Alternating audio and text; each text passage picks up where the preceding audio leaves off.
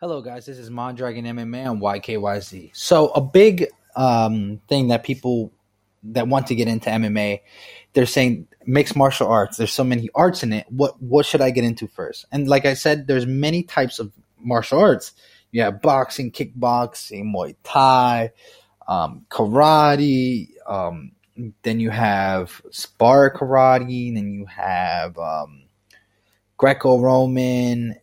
You have so much stuff uh, jiu-jitsu i suggest to you if you want to understand the game watch jiu-jitsu online. Um, on youtube just type in bjj highlights and you get to understand the whole game once it goes to the ground. Everybody can know boxing. It's very it's a very sim- simplistic thing to watch. It's two people punching each other or muay thai. It's two people kicking and elbowing.